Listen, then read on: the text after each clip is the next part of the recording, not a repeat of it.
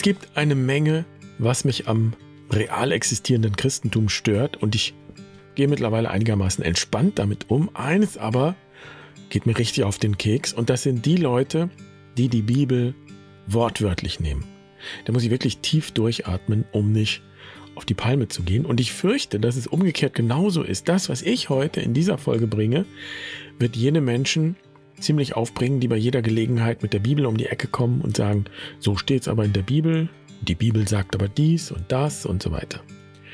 Und mich stört gar nicht, dass sie die Bibel zitieren. Mich stört, dass sie die Bibel eigentlich nur gebrauchen, um die Ansichten, die sie sowieso haben, zu bestätigen und für allgemeingültig zu erklären. Vielleicht gehörst du ja zu den Menschen, die sich von einer solchen engen und engstirnigen christlichen Sozialisation befreien wollen. Und dann weißt du, dass das einfacher klingt, als es tatsächlich ist. Dann könnte diese Folge für dich interessant sein und ein Wegweiser sein. Denn ich sage nichts weniger als das hier. Leg die Bibel aus Papier weg. Und schau erst wieder rein, wenn du gelernt hast, in der ersten Bibel zu lesen. Was ist die erste Bibel? Erzähle ich dir und damit herzlich willkommen bei Barfuß und Wild. Ich bin Jan, schön, dass du dabei bist. Ich freue mich, diese Folge mit dir zu teilen.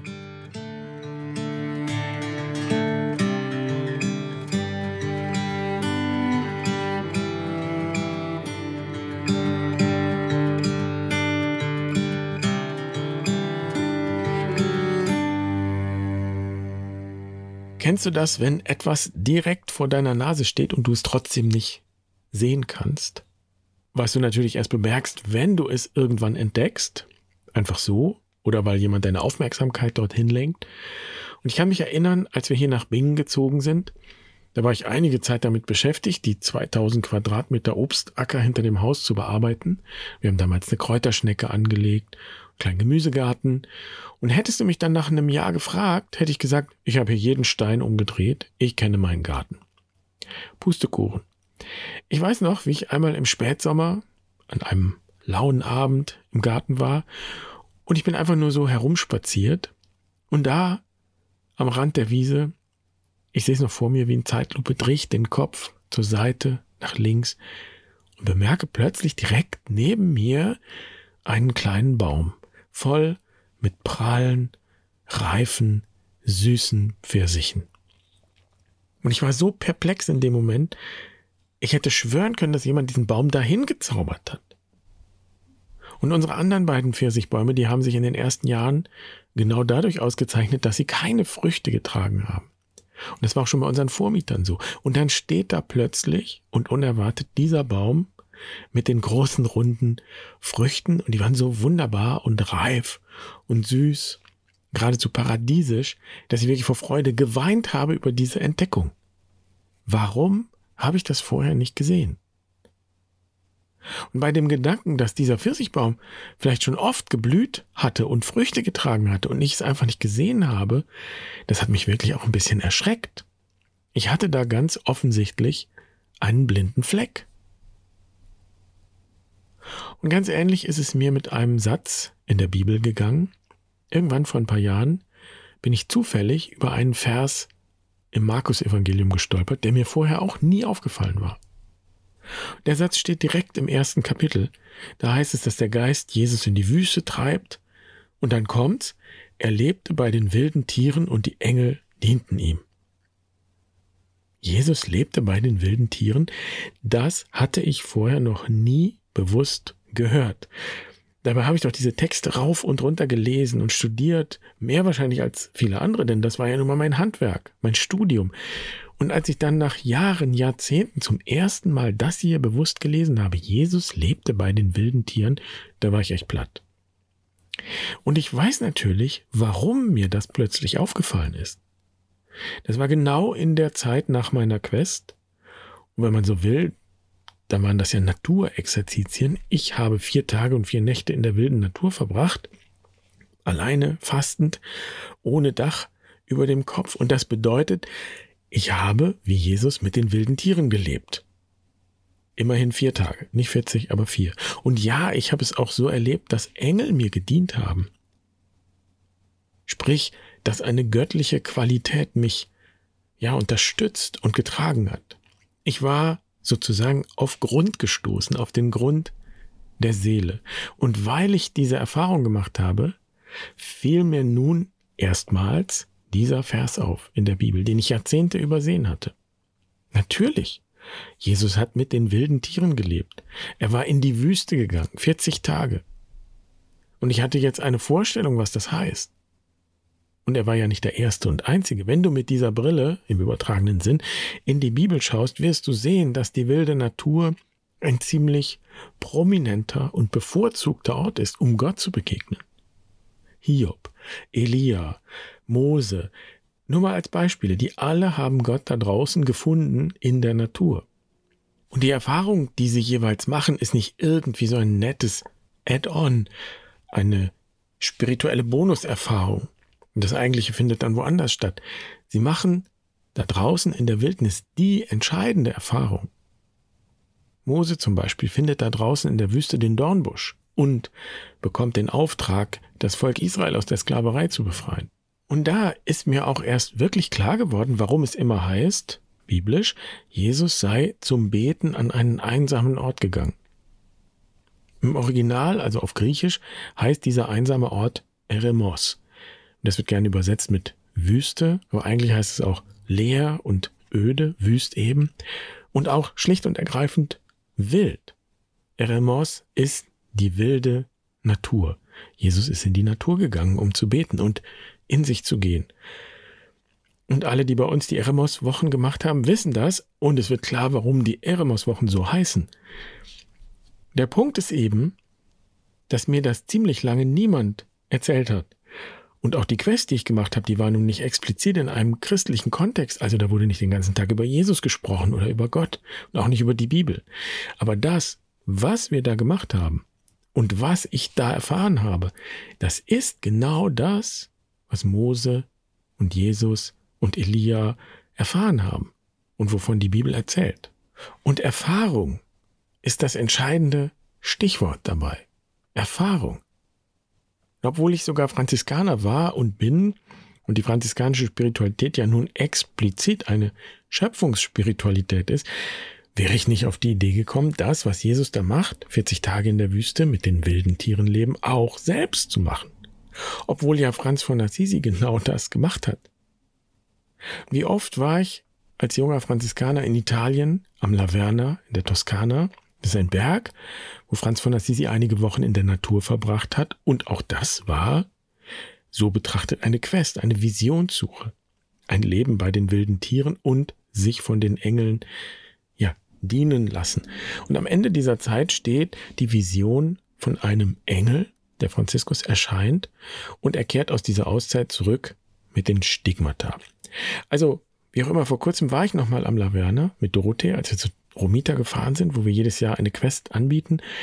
Und seit einigen Jahrhunderten sieht es am Laverna so aus, wie es auch dieses Jahr noch ausgesehen hat. Der ganze Felsen ist überbaut worden. Da ist ein riesiges Kloster, da ist eine Kirche. Und an dem Ort, wo Franz von Assisi seine Auszeit in der Natur verbracht hat und vermutlich eben diese Vision hatte, da steht heute eine kleine Kapelle und zu dieser Kapelle führt ein langer, überdachter Gang.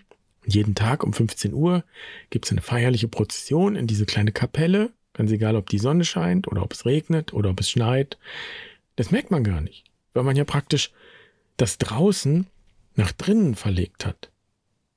Und wenn du also heute den Laverna besuchst, dann siehst du von der ursprünglichen Erfahrung eigentlich nichts mehr. Aber du kannst sehr gut sehen daran, wie weit wir uns kulturell von der Erfahrung in der Natur entfernt haben. Jene Erfahrung, die Jesus, Mose, Elia, Hiob oder eben Franz von Assisi da draußen gemacht haben. Und ich war bestimmt dreimal da in meiner Zeit als Franziskaner und niemand von uns ist je auf die Idee gekommen, mal in den Wald zu gehen, um nicht nur den Ort da an sich zu verehren, an dem Franz von Assisi eine zentrale Erfahrung seines Lebens gemacht hat, sondern selbst so eine Erfahrung zu machen die dann vielleicht auch eine zentrale Erfahrung für mein Leben hätte sein können. Und ich vermute, so geht es vielen, die irgendwie christlich sozialisiert wurden oder von dieser christlichen Kultur geprägt worden sind. Und wenn nun schon die Christen, die franziskanisch unterwegs sind, nicht wirklich etwas mit der Natur anfangen können und die Bilder von Franz von Assisi, der den Vögeln predigt und mit dem Feuer spricht, eigentlich insgeheim doch für naiv halten. Irgendwie halt schöne Geschichten. Und dann kann man sich vorstellen, warum die anderen im christlichen Mainstream praktisch völlig vergessen haben, dass und vor allem wie die Natur ein Ort der Gotteserfahrung sein kann. Und noch schlimmer, die verbreitete Vorstellung ist ja, dass die Natur, die Wildnis ein schlechter Ort ist, ein böser Ort, böse Materie, das Fleisch, von dem wir uns lösen und befreien müssen, damit unsere Seele überleben kann und all solcher Mumpitz. Der, das merkt man eigentlich auch, nichts mehr mit der ursprünglich christlichen Idee zu tun hat, dass Gott Mensch geworden sein könnte, sich inkarniert hat. Und das heißt ja wörtlich Fleisch geworden ist, ein Lebewesen geworden ist. Rückblickend weiß ich, ich habe immer geahnt, dass da etwas ist, das ich noch nicht berührt habe oder berühren kann. Eine Erfahrung, die mir fehlt. Ich habe sozusagen den blinden Fleck gespürt, ohne sagen zu können, was es denn ist, was mir gefehlt hat. Und ich habe mich so jahrelang, jahrzehntelang mit der Bibel beschäftigt und irgendwie gehofft, ich könnte auf die Weise Antworten finden und diese Leerstelle füllen oder Gott finden oder nenn es wie du willst.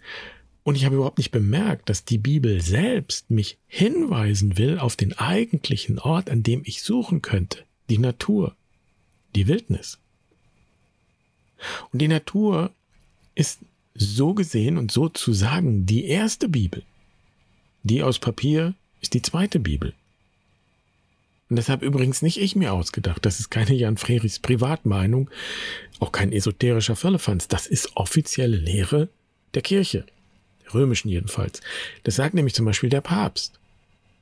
Und ich sage gleich dazu, ich brauche das nicht als Bestätigung, aber wenn es nun mal so ist, will ich das hier natürlich auch erwähnen. Und natürlich können wir sagen, dass das erst von Papst Franziskus in seiner Öko-Enzyklika wirklich ins Rampenlicht der Aufmerksamkeit gestellt worden ist. Und es ist offizielle Lehre der Kirche, schon sehr lange übrigens. Das bedeutet also, ich habe mich im Grunde immer nur mit der zweiten Bibel beschäftigt mit der Bibel aus Papier, mit den Geschichten und Erfahrungen der anderen. Und viele tun das. Nur das. Oder sie befassen sich nicht mehr mit der zweiten Bibel, weil sie nicht verstehen, was das mit ihnen zu tun hat. Kann ich verstehen. Und das liegt ja nicht an der Bibel selbst, sondern daran, dass sie die erste Bibel nicht lesen können. Die eigenen Erfahrungen sind der Schlüssel, um die Erfahrungen der anderen in den Geschichten in der zweiten Bibel überhaupt zu verstehen. Also bevor du die zweite Bibel wirklich auf eine tiefe Weise verstehen kannst, musst du erst die erste Bibel lesen können. Und die erste Bibel, das ist die Natur. Und jetzt tue ich das, was ich mir selbst gewünscht hätte, jemanden, der mich sozusagen aufweckt und sagt, geh in die Natur. Wenn du Gott suchst, geh in die Natur. Wenn du dich selbst suchst, geh in die Natur. Die Suche nach Gott und die Suche nach dem wahren Selbst, das ist im Grunde die gleiche Suche. Und jetzt, nachdem ich die Erfahrung gemacht habe, was es heißen kann, in der Natur Gott zu finden oder mich selbst zu finden oder wie auch immer du es formulieren willst, jetzt finde ich überall in der Tradition Spuren von dieser Erfahrung, von dieser ursprünglichen Erfahrung. Natürlich zum Beispiel in der franziskanischen Tradition. Wenn Bonaventura, einer der ersten franziskanischen Gelehrten, der eine franziskanische Theologie entwickelt hat, wenn also Bonaventura sagt, dass die ganze Schöpfung ein Spiegel ist, in dem wir Gott erkennen können, dann bezeichnet das genau das, was ich in der Natur erfahren habe. Was braucht es, um in diesen Spiegel schauen zu können? In diesen Spiegel kann ich nur hineinschauen, wenn ich nicht als Zuschauer rausgehe. Wenn ich als Zuschauer komme, dann bewege ich mich nur in einer schönen Kulisse. Und dann betrachte ich die Dinge, die mich umgeben, eben als Erscheinungen der Natur von außen sozusagen. Und das ist der Blick, den wir in unserer Kultur gewohnt sind. So schauen wir in die Natur. Wir zählen dann die Bäume oder bestimmte Pflanzen, wir kategorisieren und katalogisieren und so weiter. Und das alles ist wunderbar und wichtig. Und wir bleiben Zuschauer. So können wir nicht in den Spiegel der Natur schauen. wenn ich nicht als Zuschauer gehe, sondern als Teilnehmer und Teilnehmerin im wahrsten Sinne des Wortes, dann wird es möglich, in den Spiegel zu schauen. Und dafür ist es nötig, nicht nur mit dem Alltagsbewusstsein hinauszugehen, das ist immer in Zuschauerhaltung, weil das Alltagsbewusstsein die Aufgabe hat, alles zu überprüfen und zu bewerten und herauszufinden, ob uns etwas bedroht oder ob es uns nützen kann oder solche Fragen. Und ich sage nicht, dass du das Alltagsbewusstsein abschalten sollst, wenn du rausgehst. Das wäre dumm. Dann würdest du dich vielleicht in Gefahr bringen und irgendwo noch in einen Abgrund stürzen oder in ein Loch. Das würde schon reichen. Ich will nur daran erinnern, dass das Alltagsbewusstsein nicht die einzige Brille ist, mit der wir die Wirklichkeit betrachten können. Sehr wohl ist es die gewohnte Art, die Dinge zu betrachten. Und oft auch die einzige, die uns zur Verfügung steht. Hm. Aber wenn wir in die Natur gehen, auf die Weise, dann brauchen wir weitere Qualitäten. Und nicht als Zuschauer zu gehen, bedeutet diesen Qualitäten Raum zu geben. Wir nehmen dann zum Beispiel die Sinne und den Körper mit hinein.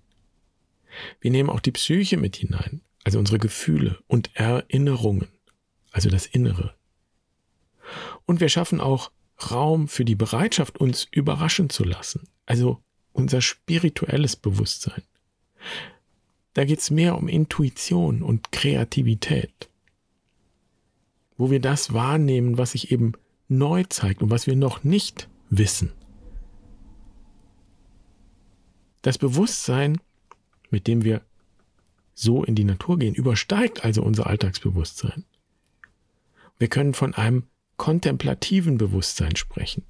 Das brauchen wir, um in den Spiegel blicken zu können.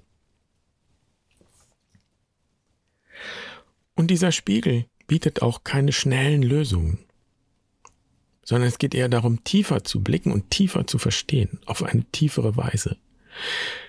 Beispielsweise, wenn Menschen bei uns zur Waldzeit kommen, dann ist das ja praktisch eine Quest im Mini-Mini-Format. Eine ganz kurze Auszeit von einigen Stunden an einem Tag mit einer Vorbereitung und einer Nachbereitung. Und dann hilft es zum Beispiel nicht, in die Natur zu gehen und zu fragen, soll ich meinen Job aufgeben oder nicht. Und das wäre auch keine Frage für eine Quest. Du wirst in der Natur auf diese Frage keine Antwort bekommen. Da kannst du so lange rausgehen, wie du willst. Von nichts und niemandem da draußen wirst du eine Antwort bekommen. Du kannst aber fragen, was brauche ich, um entscheiden zu können, ob ich meinen Job aufgebe oder nicht. Und dann gehst du hinaus und schaust in den Spiegel. Und das heißt zum Beispiel, du suchst nicht einen Platz, sondern du lässt dich finden. Das heißt, du vertraust auf dein Bauchgefühl, deine Intuition. Und wenn etwas, ein Platz, deine Aufmerksamkeit auf sich zieht, dann lässt du dich überraschen und fragst dich vielmehr, was der Platz oder das Lebewesen oder was auch immer dir mitteilen will. Und oft funkt dann das Alltagsbewusstsein dazwischen und dann sagen Menschen, wenn sie zurückkommen, ja, da war gar nichts. Es ist überhaupt nichts passiert. Ich habe keine Geschichte mitgebracht. Und wenn man dann fragt, was sie denn eigentlich genau erlebt haben, dann kommt vielleicht sowas. Ja, ich war furchtbar müde. Und dann habe ich diesen Platz gefunden mit der schönen Wurzel. Und da konnte ich mich genau ablegen. Und da habe ich zwei Stunden geschlafen. Ja, mehr ist leider nicht passiert. Und dann würde ich sagen, ja, das ist doch eine ganze Menge. Denn der Spiegel zeigt immer etwas. Und zwar immer die Wahrheit. Offensichtlich war da jemand sehr müde. Und das könnte ja schon die erste Antwort auf die Frage sein. Also bevor du entscheidest, ob du deinen Job wechselst oder irgendwas wechselst, schau doch erstmal, dass du zur Ruhe kommst. Damit du überhaupt die Voraussetzungen schaffst für eine Entscheidung. Und das mag jetzt banal klingen und ist ja nur ein kleines Beispiel, aber es macht deutlich, was ich meine, wenn ich sage, in den Spiegel der Natur schauen. Manchmal kommen auch Gefühle oder Erinnerungen hoch in der Auszeit, die sonst keinen Raum haben. Genau darum geht es. Das Bewusstsein erweitern für das, was auch noch da ist, was nur in unserem Alltag kaum eine Rolle spielt oder kaum zu Wort kommen kann. Und um in den Spiegel der Natur schauen zu können, braucht es so etwas wie ein Schwellenbewusstsein. Wir sagen zu den Auszeiten deshalb auch Schwellengang, um deutlich zu machen, dass wir nicht einfach nur spazieren gehen in einer hübschen Kulisse, sondern dass wir in einen Raum eintreten, eben ein Raum, der über unser Alltagsbewusstsein hinausgeht. Das ist ähnlich wie beim Träumen. Wir übertreten ja jeden Abend eine Schwelle, wenn wir in den Schlaf gehen oder fallen, wie auch immer. Und da hat unser Alltagsbewusstsein Pause. Und wir träumen. Und wir träumen übrigens auch, wenn wir uns nicht erinnern. Denn das heißt ja nur, dass die Träume unser Alltagsbewusstsein nicht erreichen. Deshalb erinnern wir uns nicht. Geträumt haben wir trotzdem. Und auf kontemplative Weise in die Natur zu gehen, so wie wir es bei Barfuß und Wild machen, in unseren Auszeiten und Seminaren und Kursen, das ermöglicht sozusagen eine Art Träumen am helllichten Tag und bei Bewusstsein. Und alles, was wir in der Auszeit erleben, können wir wie ein Traumbild nehmen. Und manchmal finden wir eine Bedeutung für das Bild und manchmal auch nicht. Traumbilder sind nicht dazu da, interpretiert oder wie ein Rätsel entschlüsselt zu werden. Manchmal braucht es eine Zeit der Reifung, bis sich die Bedeutung erschließt. Vielleicht erst in einem nächsten Traum. Und genauso ist es auch bei einem Schwellengang in der Natur. Vielleicht braucht es noch eine weitere Auszeit. Und das bedeutet es also, die erste Bibel zu lesen. Und wenn du die erste Bibel lesen kannst, ändert sich auch der Blick auf die zweite Bibel. Und ich sage ganz bewusst nicht, wirf die zweite Bibel weg, brauchen wir jetzt nicht mehr. Im Gegenteil, das ist ein Schatz. Ein Schatz voller Geschichten. Und das heißt, voller Erfahrungen, zu Geschichten geronnene Erfahrungen. Letztlich geht es aber darum, die eigene Geschichte zu betrachten, die eigenen Erfahrungen zu erzählen und auch die eigene Geschichte weiterzuspinnen. Und das bedeutet es, die erste Bibel zu lesen, beziehungsweise in den Spiegel der Natur zu schauen. Das ist es genau, was in der Beschäftigung mit der Papierbibel über die Jahrhunderte aus dem Blick geraten ist dass Spiritualität sich nicht darin erschöpft, alte Geschichten zu bewahren, alte Mythen zu bewahren, für wahr zu halten oder für unwahr zu halten. Spiritualität bedeutet, dass wir unsere eigene Geschichte, unseren Mythos letztlich, in dem wir der Held oder die Heldin sind, erzählen und weiterspinnen. Und es kommt tatsächlich darauf an, wie wir unsere Geschichte erzählen wollen. Und das bedeutet auch, sich bewusst zu machen, dass unsere Geschichte die große Geschichte des Lebens weiterspinnt. Wir sind alle ein Teil dieser großen Geschichte und der großen Kette des Lebens, des Lebens, das wir als Geschenk empfangen haben und das wir weiterschenken können. Oder so weiter zu schenken berufen sind. Und wie das aussieht, das steht keineswegs fest, sondern das gilt es jeweils neu und individuell zu entdecken. Christian Herwarts, der Begründer der Straßenexerzitien, übrigens auch ein Ort, an dem Gott zu finden ist, die Straße. Jesus sagt, ich bin der Weg. Das können wir auch so verstehen. Ich bin der Weg. Ich bin die Straße. Christian Herwarts jedenfalls hat mal gesagt, dass es nicht darum geht, das Alte immer neu zu sagen, sondern umgekehrt. Es geht darum, das Neue zu sagen. Und zwar das Neue meines Lebens, meiner Wirklichkeit, meiner Wahrheit. Und das bedeutet es, die erste Bibel zu lesen. Und wir können das Neue sagen mit dem Alten. Wir können das, was wir im Spiegel sehen, im Spiegel der ersten Bibel gesehen und erfahren haben, auch im Spiegel der alten Geschichten aus der Papierbibel betrachten, unsere eigenen Erfahrungen und die alten Erfahrungen miteinander ja in Resonanz gehen lassen. Und das würde es bedeuten, die zweite Bibel aus Papier wirklich zu lesen, nicht nur über die Buchstaben zu diskutieren oder sonst wie von außen an die Texte heranzugehen, indem wir sie zum Beispiel wortwörtlich nehmen. Das führt uns nicht zum Kern der Texte, sondern es führt wahrscheinlich eher sehr weit weg. Und schließlich noch ein Gedanke, der mir gekommen ist und den ich wichtig finde. Die überraschende Begegnung mit dem Pfirsichbaum in meinem Garten. Die war ja nur möglich, weil ich in dem Moment nicht beschäftigt war mit irgendwelchen praktischen Dingen. Davon bin ich überzeugt. Ich habe den Pfirsichbaum bemerkt, weil ich in dem Moment absichtslos da war. Eben nicht als Zuschauer.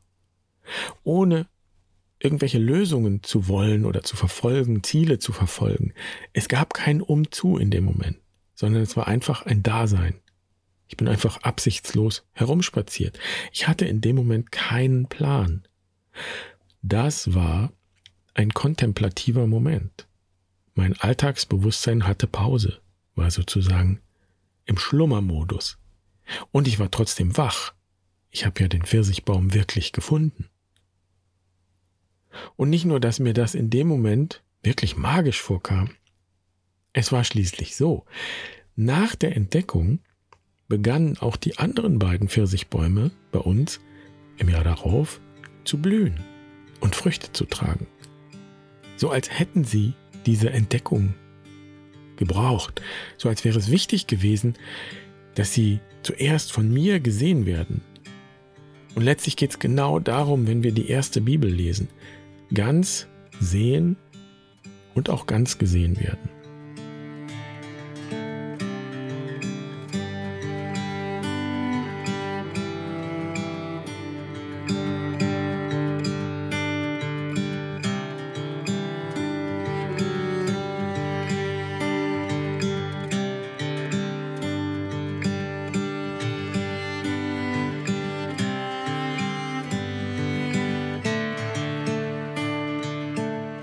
Soweit für heute. Und wenn du auch einmal mit uns bei Barfuß und Wild in der ersten Bibel lesen möchtest, in der Bibel ohne Papier, herzlich willkommen. Du kannst in eine unserer Waldzeiten kommen oder eine Quest machen bei uns oder ein Seminar machen bei uns. Das alles braucht allerdings etwas Vorlauf, weil wir ziemlich ausgebucht sind. Und genau deshalb gibt es übrigens ja die Online-Kurse, zum Beispiel die wilde Weisheit, das ist ja praktisch eine Einführung in die Naturmystik für dich zu Hause da, wo du lebst, ohne große Hürde, ohne weit fahren zu müssen. Und es gibt darüber hinaus auch jeden Monat ein Fokusthema bei uns mit einer passenden Naturübung dazu. Und es gibt jeden Monat die Geschichtenzeit, wo wir online zusammenkommen und die eigenen Erfahrungen austauschen können. Das heißt also ganz praktisch in der ersten Bibel zu lesen. Du findest das alles auf der Webseite bei uns und sollte es Fragen geben dazu, zögere nicht, eine E-Mail zu schreiben an team@barfuß-und-wild.de. Also melde dich gerne. Schön, dass du heute dabei warst. Ich wünsche dir eine schöne Woche. Mach's gut. Pace bene.